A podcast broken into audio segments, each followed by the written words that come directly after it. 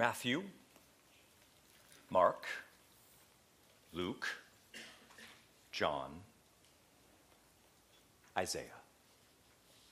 The fifth gospel. The fifth gospel, or at least that's what some Hebrew scholars call the book of Isaiah, which makes a lot of sense. Seeing as though that maybe aside from the book of Psalms, there is no Old Testament book that says more about Jesus Christ than the prophet Isaiah. It is the prophetic gospel, the pre gospel, the proto gospel. A book of prophecy filled with predictions, portrayals of Jesus Christ. When you understand, contained in the 66 chapters of Isaiah is the entirety of Christ's life predicted and revealed with incredible specificity. His virgin birth in chapter 7, his Galilean ministry in chapter 9, his preaching of the gospel and the miracles that he would do in chapter 61, the hatred he endured his sinless life, the brutal violence he suffered, even down to the spitting and being beaten and being spat upon. Chapter 50. The torture that he experienced, his sacrificial death, the grave in which he was buried, his resurrection from that grave, all of that in chapter 53. And then, not to mention his second coming, his arrival, and his kingdom and, not even just that, but even what that kingdom will be like, what that kingdom will, will look like, all of that in the book of Isaiah. You understand the entire life of Jesus Christ is contained in this book 700 years before he ever even showed up to the planet. Easily, easily giving Isaiah the title of the fifth gospel. And this morning, that is exactly what we see. Jesus Christ portrayed and and revealed in our text in what I call a messianic poem of hope. A messianic poem of hope. And you, you know this probably. There are several of these poems in the book of Isaiah. There was one in chapter 42, which we saw. There's one here in chapter 49. There's one in chapter 50, chapter 53, and 61. You understand these are poetic, prophetic portrayals of Jesus Christ and all that he would do to end the reign of sin and terror in the world. And you read these poems, and there is no mistaking who this is. It has to be Christ. It just has to be. And yet, one of the things that makes these poems so profound and even provocative is the title that he's given in these poems. The Messiah has lots of titles to identify who he is, right? He is a redeemer, he is a savior, he is a king. But you see, and, he, and, you, and you read, and he's, he's a wonderful counselor. And, he, and, he's mighty God, eternal Father, Prince of Peace, all of that, all of that, and, and more than that. And, and yet, what makes these poems so profound is that the title that Isaiah gives the Messiah to come, get this, is the servant. He calls him the servant. Think about how profound that is. The one who will crush his enemies and rule a kingdom. The one who will crush the head of the serpent and shatter kings in the day of his wrath. The one who rules and reigns over his people with invincible sovereign power is called a servant saves his people, who, who serves his people, who sacrifices for his people. Which means this is no conventional hero. He, he shatters all human expectations because, as you're about to see, this servant is also a suffering servant, suffering in the very place of the people who deserved to suffer. You see, he will become the hero by being treated as the villain. Weakness will be his power. He will destroy death by dying. He will slaughter sin by being the sacrifice for sin. He will crush evil by laying it upon himself and then rising from the dead. Here now is a Redeemer and King who saves the world by serving the world and who saves the world by suffering for the world. And I just need you to know, beloved, we need this. We really need this. We need to see the beauty and the worth and the redemptive glory of Jesus Christ.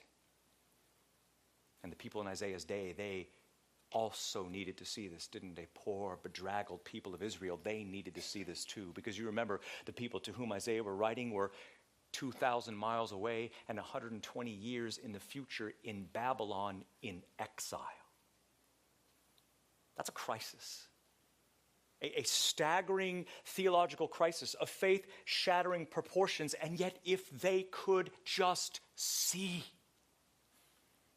if they could just see a, a, a, glimpse of the Savior, servant, King to come, then they would know this ain't over.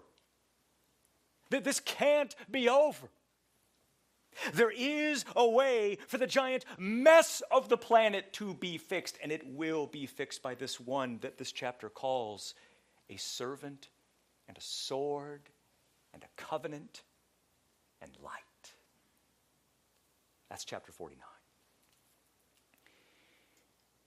Now let me just let me just ask you something. Just get your take on this for a second. Would you believe me that if I told you that the secret of your holiness and the power of your sanctification was contained in this chapter? Would you believe me? What if I told you that the power to conquer your deepest fears and to cultivate your faith was contained in this messianic poem of hope? Would you believe me? Would you believe me if I said that deeply embedded patterns of sin that you've never been able to kill that they could be dislodged and destroyed by this poem written 2700 years before you were ever even born? That marriages can be saved by this text? That souls can be rescued from hell by this text? That the cloud of depression can be lifted by this text? Not because this chapter addresses any of those issues directly. But what it does give us is the glory and the beauty and the sufficiency of Christ. And that is the power that goes underneath all those issues to the very root. John Owen the Puritan said this. Listen carefully. He said, By beholding the glory of Christ by faith, which we're about to do, we shall find rest for our souls. Our minds, he says, are apt to be filled with troubles and fears and cares and dangers and, dist- and, and, distresses, ungoverned passions and lusts. Does that describe you at all? By these, he says, our thoughts are filled with chaos and darkness and confusion. But where the soul is fixed on the glory of Christ, then the mind finds rest and peace. Beloved, he is exactly right. And the glory of Christ is precisely where we're going. If you've got your notes, either way, this is where we're going this morning. I want you to see three reasons. Three reasons why the servant Jesus Christ is worthy of all hope and joy and worship and allegiance. Three reasons why Christ, the great servant to come, who has come and will come again, is worthy of all hope and joy and worship and allegiance. And before we see any of those, we have to look at the poem itself. And the poem comes in two parts. Part one is this first, the testimony of the servant. The testimony of the servant. Because do you remember red letter Bibles? Maybe you have a red letter Bible. And I see the point of red letter Bibles. And I guess my point here is that if a red letter Bible is going to be consistent, the words of Isaiah chapter 49 also have to be in red because these are the words of Christ himself before time began, before creation.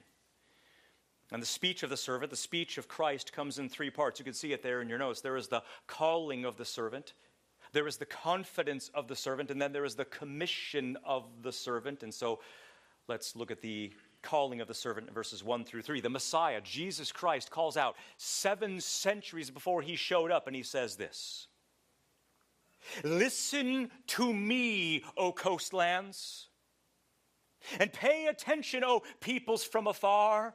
Yahweh called me from the womb, literally from the bowels of my mother, he summoned my name. And he, Yahweh, appointed my mouth like a sharp sword. He has hidden me in the shadow of his hand. He appointed me like a, better to put this, a sharpened arrow, and he has hidden me in his quiver. And he said to me, You are my servant Israel, in whom I shall show my beautiful glory. And there he is, verse 3, the servant. And again, uh, if this whole servant is Messiah, is Jesus thing is new to you, don't forget that we have seen him before in the book of Isaiah just by other names, haven't we? We've seen him before, chapter 7. He is Emmanuel, God with us, the one to come from the womb of the Virgin. Here he is. Chapter 9, verses 6 and 7. The child to be born, the, the son to be given. Wonderful counselor, mighty God, eternal Father, Prince of Peace, the one to rule on David's throne. This is him. He is here in chapter 49. The one in chapter 11, the king from David's line who will come to earth, establish his kingdom, and remove the curse from the planet. Here he is. This is him. He is in the text. And, and we know that they're one and the same person because in Isaiah we see the servant and the king doing the exact same things. The servant is the king, the king is the servant. Which means the titles of servant and king are not contradictory, they are complementary. The one who rules his people is the one who redeems his people. The one who is supreme over his people is the one who serves and saves his people. And you know that when we get to chapter 53, this is the suffering one who sacrifices himself for his people. And you can totally tell that these servant poems, these are a really big deal for us because who could these be other than Jesus Christ himself? Who could they be? Has to be him. And we know that not only because the poems themselves point in that direction, but when we get in the New Testament, every single one of these servant poems is quoted and they are applied to Jesus Christ himself. And here the servant speaks, and notice, notice to whom it is the servant speaks. He says, Listen to me, O coastlands, and pay attention, O peoples from afar. That's intriguing, isn't it? You would expect, you would expect him to be speaking to the people of Israel since the book of Isaiah was written to the people of Israel, but he doesn't. He speaks to the nations. Why? Why? Because he commands their allegiance also. The servant speaks to the nations precisely because they also will be the object of his redemptive work, not just the Jews. Back in chapter 2, it says that he would bring peace and justice to the nations. Chapter 11, it said that he would be a banner for the nations. Chapter 42 said that he would bring justice to the very ends of the earth. You understand, the servant is not some tribal hero only for the Jews, and then everyone else can pick the Savior of their choosing. No. There is but one Savior. There is no other name under heaven given among men by which we must be saved. It is Christ or it is condemnation. I don't make the rules, I just report the facts. And here he speaks with authority, commanding the world to listen. And yet the question is, what does he want the nations to know? Look very carefully. Verse 1. He says, Yahweh has called me from the womb, from the loins of my mother, he has summoned my name. Called from the womb. Summoned before he was ever even born. What's the point? I think the nation, I think the servant wants the nations to know he didn't appoint himself. He's not starting some Jewish sect. He's not, he's not starting a cult. No, he is the sovereignly chosen, divinely called Redeemer and Savior of the entirety of the human race. The Messiah was summoned by Yahweh even from the womb to bring salvation to the nations and light to the world. And yet, and yet, listen carefully, Although he is a Savior and a Redeemer coming to seek and save the lost, that does not mean he is a wimp or a pushover. Because he is also a weapon. Look at verse 2. The servant says, He, Yahweh, has appointed my mouth like a sharp sword. He has hidden me in the shadow of his hands. He has appointed me as a polished or chosen or better, sharpened arrow. He has hidden me in his quiver. Do you see that? A sword and an arrow. God appointed the servant to be a sharpened sword and a piercing arrow. And you know, you know, swords are not for shaving, arrows are not for tickling, and He is not coming to give out hugs and candy, but judgment and war. This isn't some milk toast Messiah. This isn't some soft serve Savior. He is coming to give judgment and war, love and salvation for sinners. Absolutely, that too but also judgment and war. Rebels, demons, sin, death are going to be his victims, and yet you notice very carefully at the text, he doesn't carry a sword, he is the sword. His mouth is the blade that cuts the hearts of men. He himself is the arrow in the hand of Yahweh to cut enemies down and bring the rebel planet back into submission. And this is not the first time, is it, that we've seen the mouth of the Messiah as a weapon? We have seen this before. We will see it again, won't we? Isaiah chapter 11 says that when Christ returns, he will strike the earth with the rod of his mouth and with the breath of his lips. He will slay the wicked. Revelation 19 15 says that out of his mouth will come a sharp, two edged sword, that with it he may strike down the nations, meaning to conquer his enemies and slaughter the forces of evil upon the earth. All he needs to do is speak. Even his words have death dealing power. And you notice, you notice the parallel statements. He says, Yahweh has hidden me in the shadow of his hand. Yahweh has hidden me in his quiver, meaning very simply, it is not yet time. It's not time for wrath. It's not time for judgment, although that time is coming very soon. You think about it this way in dangerous situations, cops keep their hands on the gun and uh, their weapon, and they only remove them when it is time to use them, and that's exactly what this is. Yahweh has his hand on the sword of his servant. The arrow of his servant is in the quiver of his patience, and very soon the time will come when he will draw his weapons and go to war, i.e., Zechariah 14 and Revelation 19, and that time is not far. But then in verse 3, notice what the servant does. This is just incredible. I mean, think about what we are seeing here the servant, who is Christ, is recounting for us a private conversation between he and Yahweh before time began. Verse 3. And he, Yahweh, said to me, You are my servant Israel, in whom I will show my glory. And there he is, You are my servant. And that doesn't sound profound to us, but it totally should. Moses was called a servant in Numbers 12. David was called a servant in Psalm 89. And yet, here, here in this servant is the ultimate definitive expression of what a servant, of what Moses and David were called to be. Moses was a prophet. David was a king. Moses led an exodus. David ruled a kingdom. And yet, here is the new and greater Moses. Here is the new and greater David. He will lead a global exodus at the end of the age. He will rule a global kingdom at the end of the age.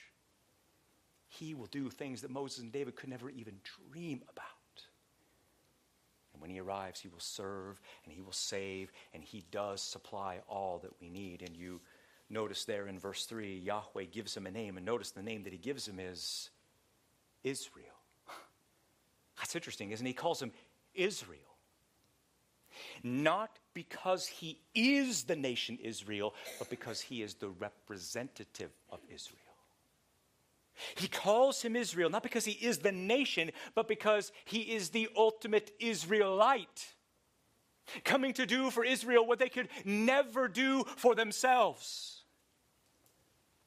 Think about it this way this is shocking. But God became a Jew to save the Jews from the inside out and through the Jews bring salvation to the world. That was the plan. And that was always, always the plan. And end of the verse, notice, don't overlook this. It says that he will, Yahweh will use him to show his glory. What does that mean? It means that the servant will be the agent of God's glory. He will be the one to bring the glory of God back to the center of reality where it rightfully belongs. Which brings us then to the confidence of the servant. The confidence, or should I say, the concern and the confidence of the servant, because you understand the servant is deeply concerned. Look at verse 4. The servant responds to what Yahweh said, and he says, But I have said, in vain I have wearied myself. For nothing and futility I have spent my strength. Nevertheless, my justice is with Yahweh, and my reward is with my God. Can you hear it? The concern and the confidence there. The, the servant replies to Yahweh's calling. Can you see the conversation, the progression of the conversation? The servant replies to Yahweh's calling to be the servant, to be the Redeemer and the Messiah. And you can tell, although not resistant to the call, he's fully aware of the suffering it would bring, isn't he? Because you know very well that the path to Christ's kingdom the path to the redemption that he would bring, the, the, the path to his glory at the end of the age would include the means of suffering and pain. And you know this, you have read the Gospels, not everyone would get him. Not everyone would believe in him. Not everyone would accept him, although he appears again and again in the Old Testament text with stunning clarity and specificity. Not everyone would recognize him as their creator, as their king, as their savior. I mean, give me a sadder verse in the Bible than John 1, verses 10 and 11. He was in the world. And the world was made through him, but the world did not know him. He came to his own, but his own did not receive him. You understand that's what he means in verse 4 when he says, In vain I have wearied myself, for nothing and futility I have spent my strength, which is just incredible, isn't it? Now, do you see what we have here? In a moment of, of brutal honesty, the Messiah reveals to Yahweh his awareness of the suffering his ministry would bring to himself. Did bring to him. Look at the words he uses. Every single one is filled with pain. In vain, he says, wearied for nothing, futility, spent my strength. He knew he was going to suffer. He knew what this meant. He, he knew that this was always the plan. There was no other way to save the souls of men. And yet the question is, why would he suffer? What was the, what was the reason? What was the cause of his suffering? Why? Who, who would afflict this one? And in the very next chapter, the next poem of the Messiah, we see why he would suffer. Listen what it says. Chapter 50, verse 6 says, I gave my back to those who strike me, and my cheeks to those who pluck out my, my beard. I did not hide my face from humiliation and spitting. And then in chapter 53, another of these servant poems of the Messiah, predicting again the, the sufferings of the servant. If you have your notes, it's in there. It says, He was despised forsaken of men, a man of sorrows and acquainted with grief, and one like whom men hide their faces. He was despised, and we did not esteem him. That's why he would suffer, did in fact suffer, right? Precisely because he was hated by men. Scorned by the ones he came to save, denied by the ones he came to deliver, rejected by the ones he came to redeem. And here, here in verse 4, he almost, almost, but not quite, but darn near, almost is in despair. Because from a human perspective, his mission looks like an absolute disaster, does it not? Looks like a total failure. And yet, that's exactly the point, isn't it? That's exactly the point, beloved, because do you not see theologically what we are seeing here in verse 4? Theologically, what are we seeing here in verse 4? But the full humanity of Christ, who, although he existed in the form of God, did not regard equality with God a thing to be grasped, but he emptied himself, taking the form of a slave and being found in appearance as a man and being found as a man, he humbled himself by becoming obedient to the point of death, even death on a cross. If you cut him, he would bleed. If you crucified him, he would die. Put him in a situation crushing enough, he might even just sweat drops of blood. So many people would reject him and hate him and leave him, and yet what does he say in the text? Saves him from despair. End of the verse. Aken mishpati et Yahweh. My justice is with Yahweh, and my reward is with my God.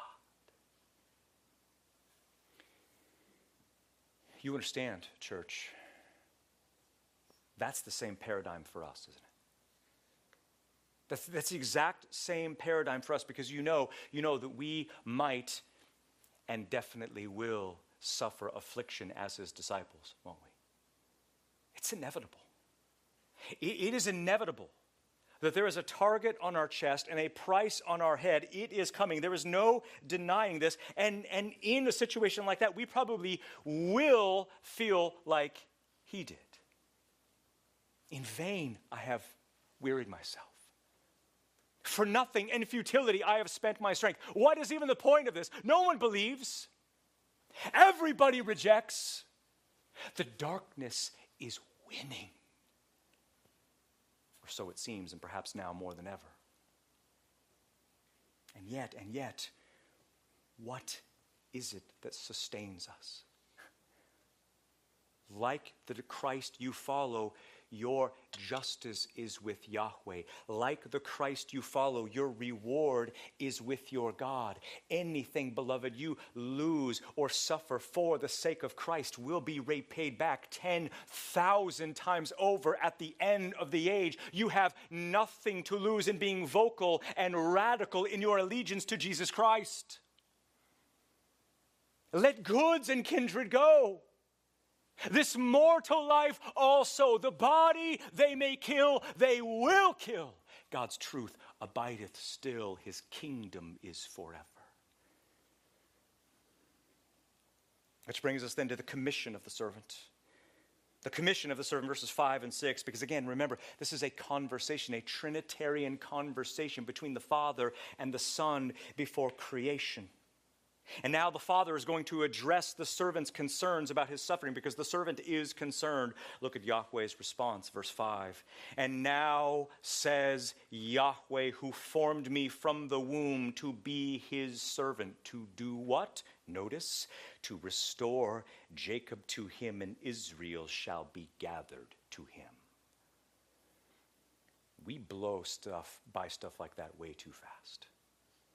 That's really big. He was sent to the lost sheep of Israel, wasn't he? Israel will be saved. That is why the servant was sent. And yet, what will be the outcome of the mission? This is really important. End of verse 5 I will be glorified in the eyes of Yahweh, and my strength, and my God is my strength. Do you see that? That's theologically really profound. The servant will get the glory, and Yahweh will be the one to give it to him. Which is a pretty bold claim considering the fact that Isaiah 48 11, Yahweh just said he gives his glory to nobody else. But he'll give it to the servant because the servant is God.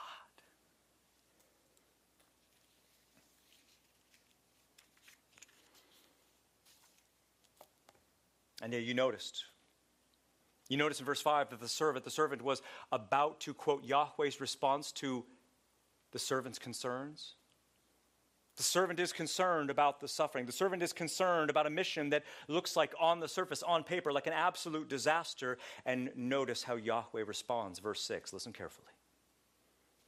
And he, Yahweh, said, It is too small a thing for you to be my servant, to raise up the tribes of Jacob and to restore the preserved ones of Israel, also I also will make, literally, give you as a light for the nations to bring my salvation to the end of the earth. Do you know why we do missions? Do you know why we care about missions? Why we believe it's worth the time and the money and the blood of the martyrs. Do you know why? Precisely because of verses like this. Which is just so profound because think about what this is. Verse 6 is a quote from Yahweh to the servant. From the Father to the Son before creation, before anybody even existed, and even then the plan was set, a world would exist people would exist. Sin would exist. Sinners who need a Savior would exist. And even then, the servant was appointed to save them. Don't you see? We have Trinitarian assurance that the Great Commission cannot possibly fail. This is where all true passion for missions begins. And look at the two part purpose of the plan. Verse 6 Yahweh said, It's too small a thing for you to be my servant, to raise up the tribes of Jacob, to restore the preserved ones of Israel. I will also give you as a light of the nations to bring my salvation to the end of the earth. Do you see that? Not either or, it is both and, isn't it? Not either Israel or the nations, it is both Israel and the nations. The servant was sent to save them both. And look at the specificity. The servant was sent not just to Israel in general, but he was sent to restore the tribes of Jacob. Do you want to spiritualize that to make it mean something other than what the text says? Shouldn't do that. That's very specific. Literal 12 tribes. Those will be restored. That is part of the servant's redemptive work to restore those 12 tribes. And according to Revelation 7, they do get restored at the end. It's incredible. You, you understand, Revelation, uh, Romans 11 26 is clear and unmistakable. One day all Israel shall be saved. This matters, beloved. This is a part of the Trinity's plan, which means it should be a part of your theology. All of the Bible is literally about Yahweh making good on his promises to Israel, and therein lies the guarantee that he will keep his promises to us. And yet, if a mom is going to go through the trouble of giving birth to a baby, she isn't only going to show the baby to family is she? she is going to show the baby to everyone. That baby is a treasure worth showing off. That baby is a treasure worth oohing and awing over, and that is exactly the case with Yahweh and his son. Verse 6 again My son, if we're going to go through the trouble of sending you to earth, if we're going to go through the trouble of incarnating you as a human being and sending you to suffer for the sins of men, you won't only save Israel, them too. Them too, but not only them. No, you gotta, your worth is worth more than just showing to the people of Israel. Your beauty and worth deserves more recognition than if you had come only for the people of Israel. No, we're going, we're going international on this. We're going global on this. End of the verse, Yahweh says, I will make you, literally, I will give you as a light of the nations to bring my salvation to the ends of the earth. And now it makes sense, doesn't it? Why, when Christ called himself the light of the world in John 8 12, the room went ballistic and was offended? Why? Because they knew he was claiming to be this. I am the light of the world. He who follows me will never walk in darkness, to which they reply, You are testifying about yourself. Your testimony is not valid. Why so offended? Why so defensive about that? Because they absolutely understood in calling himself the light, he was claiming to be the servant of Isaiah 49, verse 6. That was me. I am here. I am him. I have arrived. And yet the question is, what does that even mean, to be the light? What does that mean, to be the light? And, and the second half of the verse explains. It is to bring salvation to the ends of the earth. Literally, the Hebrew says, to be my salvation to the ends of the earth. He doesn't just bring salvation, He is salvation itself. That's the plan. That's always been the plan. And this is a lot already. Just six verses in, and this is a lot. This is heavy lifting, as we like to say. And yet, even with all of the, this that we're seeing, can you see why the servant is worthy of our hope? Can you see why the servant is worthy of our joy? Can you see why the servant is worthy of our worship and our allegiance? Let me ask you this if the servant Jesus Christ were standing here on the stage, or you could, in some weird alternative reality, take him to lunch after church and have a conversation with him, and you could ask him for anything, for what would you ask? If you could ask him to work in your life, and to serve you in a sovereign and supernatural way, and to renovate anything about your life for the display of His glory, for what would you ask? Because you know, don't you? He doesn't need to be physically here to do that. He is present in and through His Word. He serves his people in and through his word. It sounds crazy, it sounds bonkers, but it's true. All the power with which he transforms his people's lives is accessed, listen carefully, is accessed through the careful, desperate reading of the sacred text in hungry dependence and faith. The servant loves to save his people, and he loves to serve his people and serve them through his word. That's part one. That's part one, which brings us to part two of the poem. Part two of the poem, which I call the triumph of the servant. The triumph of the servant. You know, one of my bizarre thrills as a kid was those Magic Grow capsules. Do you remember those? That's literally what they're called Magic Grow capsules. They're about the size of an aspirin, I suppose, and yet crammed into this aspirin sized little plastic pill is just wonder and dazzling amazement. Well, not really, but kind of. You, you, you remember these things compacted into these little these pills with this expandable foam and you throw them in water and the shell dissolves and it's immediately and, and then after a few minutes a, a giant dinosaur emerges you know what I'm talking about? Nobody knows about Magic Grow. Okay, I was just going to say, my, you are missing out. Your lives are so empty without Magic Grow capsules. And, and there may be a, a spider or a sea creature, spaceship, race car, whatever. Here's my point. Great segue for an illustration here. Um, verse 6 is the Magic Grow capsule of theological truth. And verses 7 through 13 is the dinosaur. Here's what I mean. What I'm saying is 7 through 13 are an expansion of verse 6. Because again, verse 6 is prophecy, is it not? Is that not predicting and, and, and uh, uh, portraying what is to come. And yet, and yet, although some of verse 6 is being fulfilled right now through the church and the proclamation of the gospel, there is so much more that needs to be fulfilled. Salvation has not yet reached the end of the earth.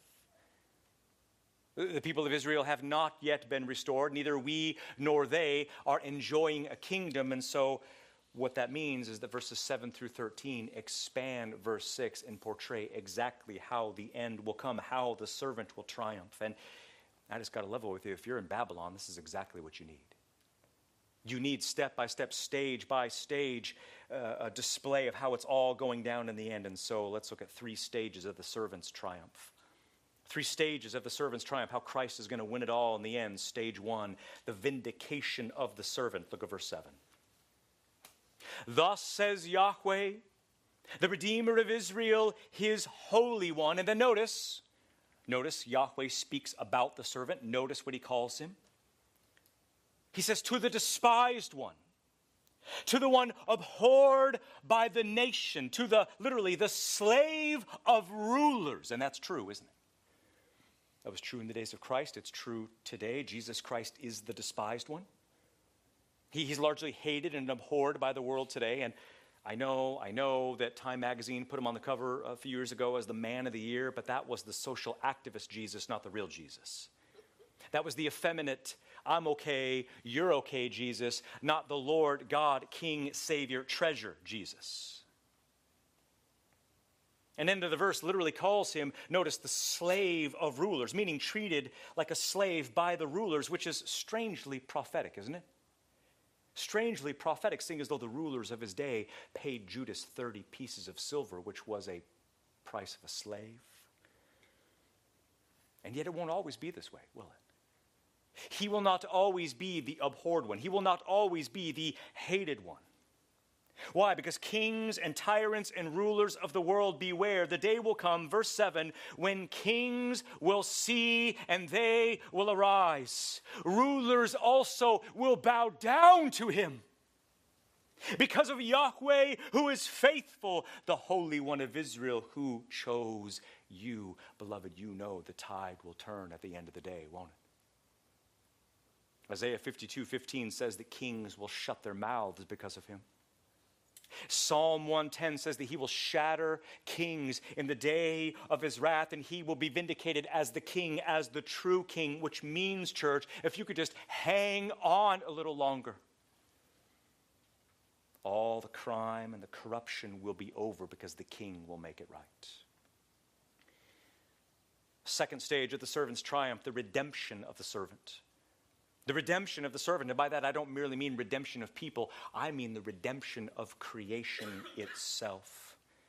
This has tons of moving parts. Look at verse 8. Look at what Yahweh promises the servant. Thus says Yahweh, in a favorable time I will answer you, and in the day of salvation I will help you. And you notice your Bible puts those in past tense terms, doesn't it? I have answered you. I will answered you. As if this already happened, but it hadn't. This is all still future. And yet you have to understand that's what prophets do. They take something in the future and they speak about it in past tense terms as if it already happened. It is as good as done. And yet the question is, what is as good as done? What is going to happen? Look at the text. Yahweh says, I will keep you, servant. And I will give you, notice carefully, as a covenant of the people. To restore, not, it should say earth, not just land, to restore the earth and to make them inherit the desolate inheritance.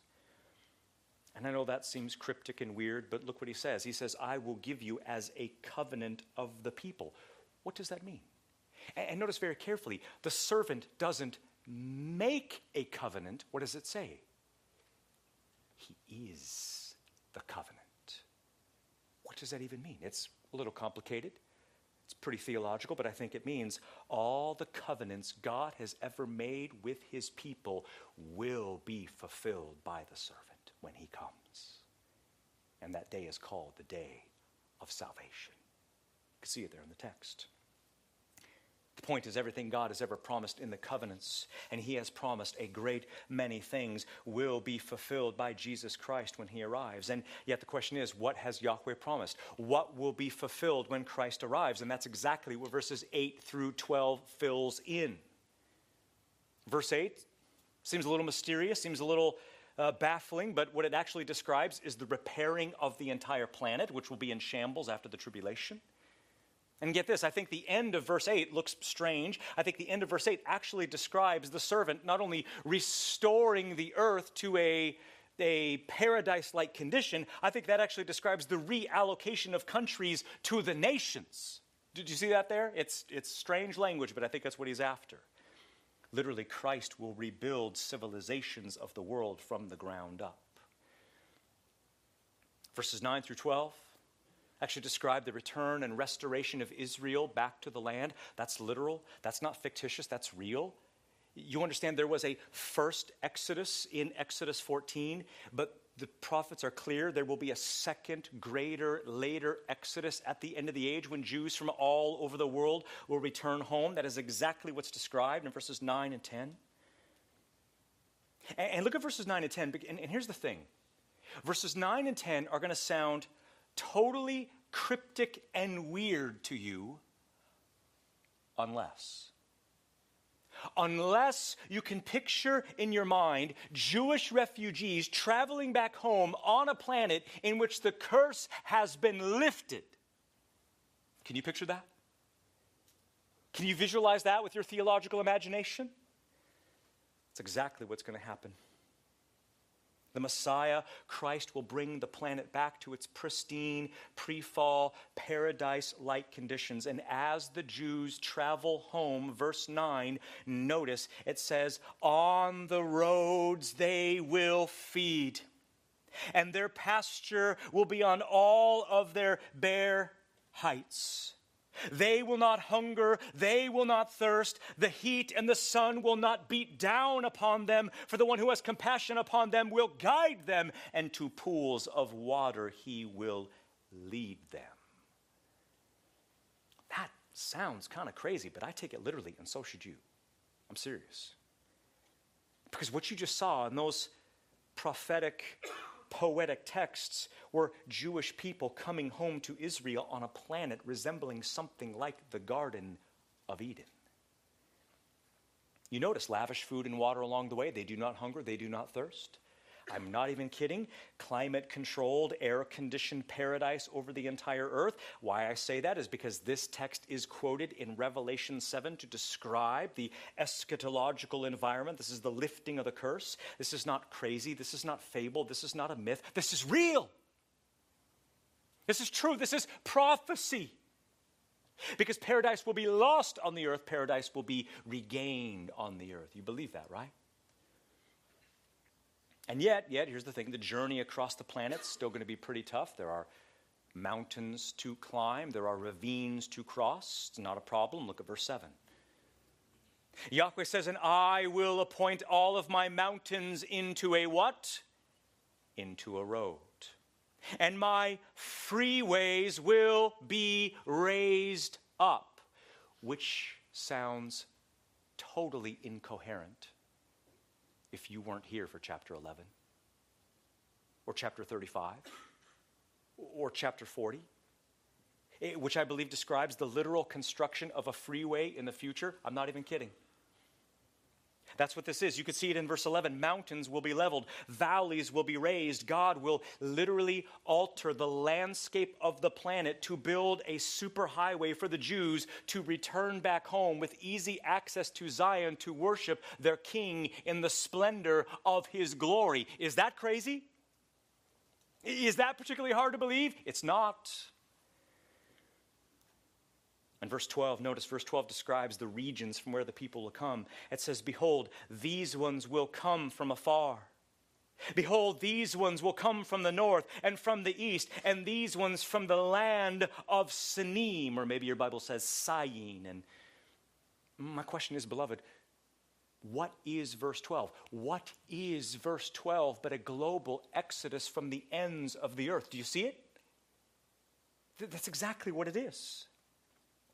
And the end of the verse, when it says that they will come from the land of Sinim, that is the only time that country is mentioned in the Bible. And some Hebrew scholars think that's the ancient word for China.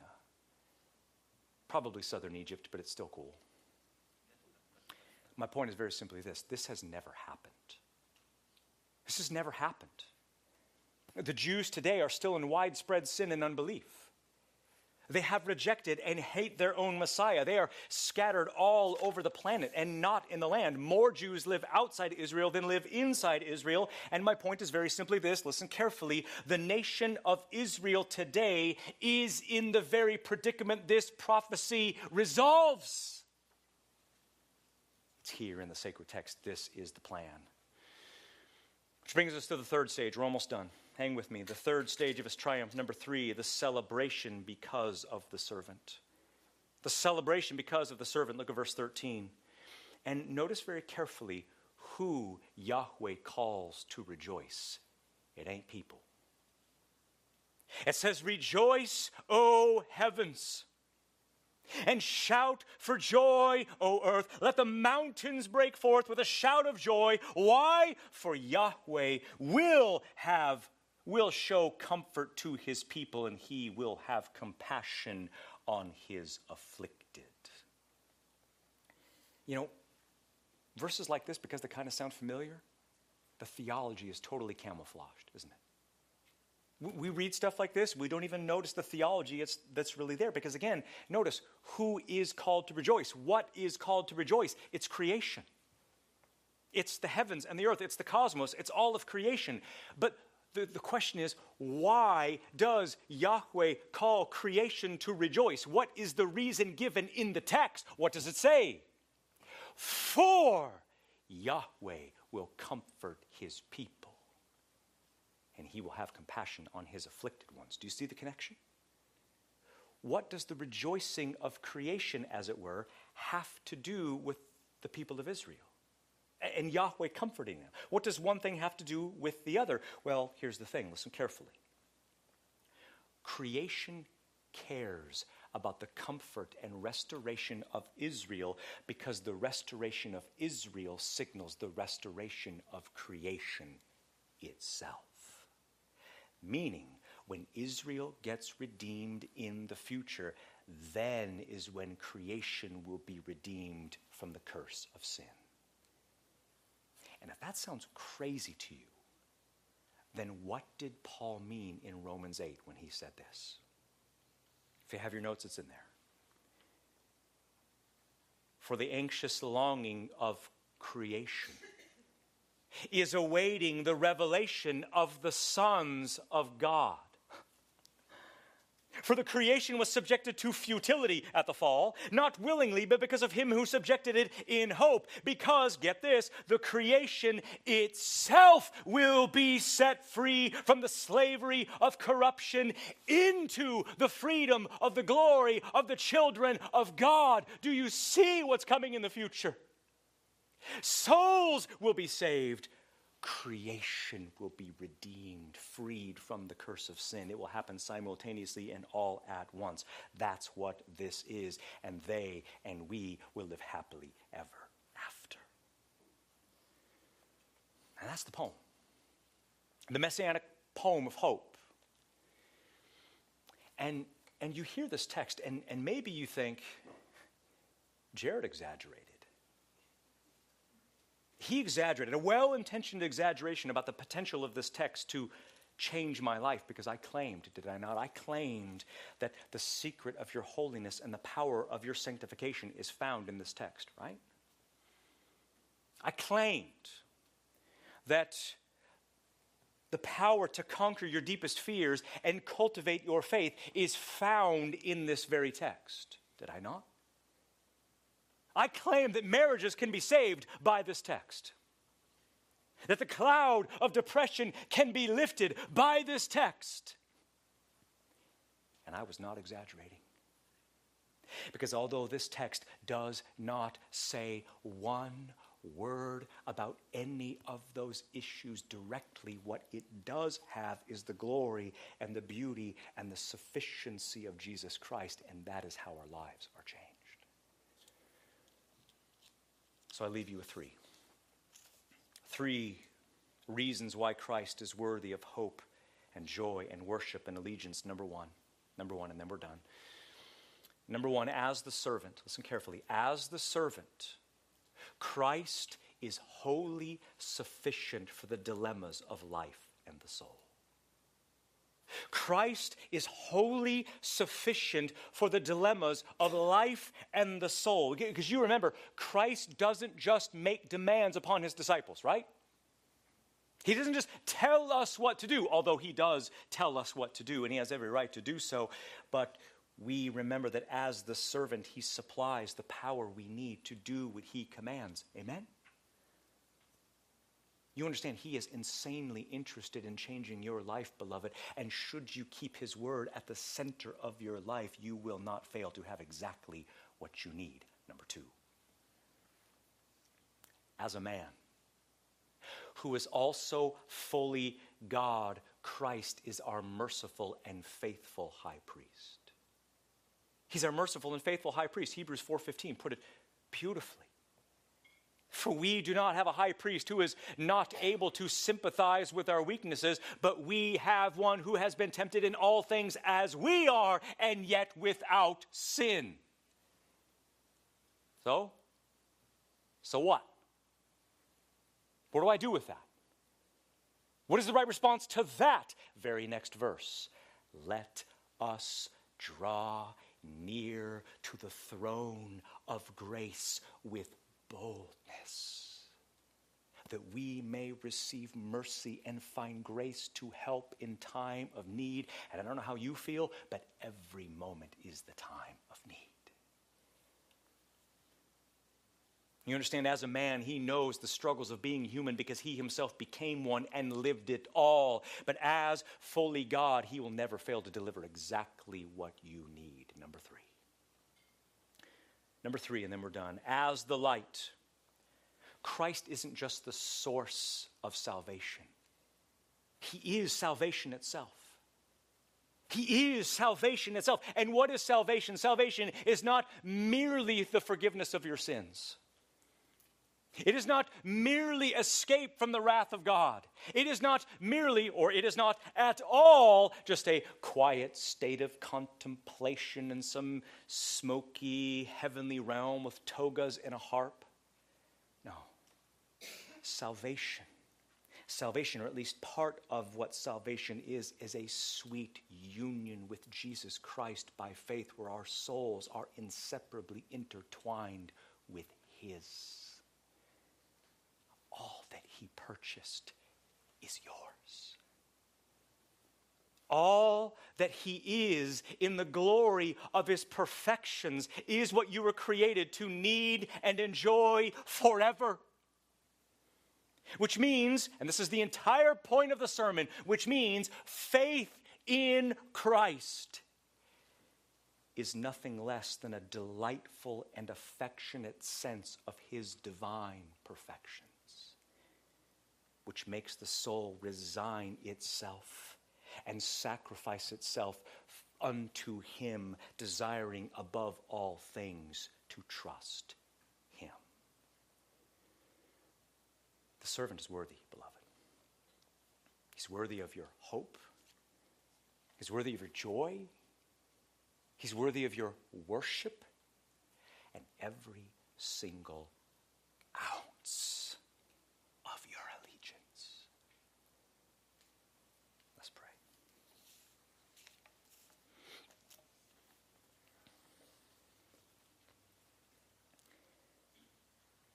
Christ, what can we say that would do justice to who you are as the great servant? Yes, a king. Yes, a redeemer. Yes, Lord. Yes, creator.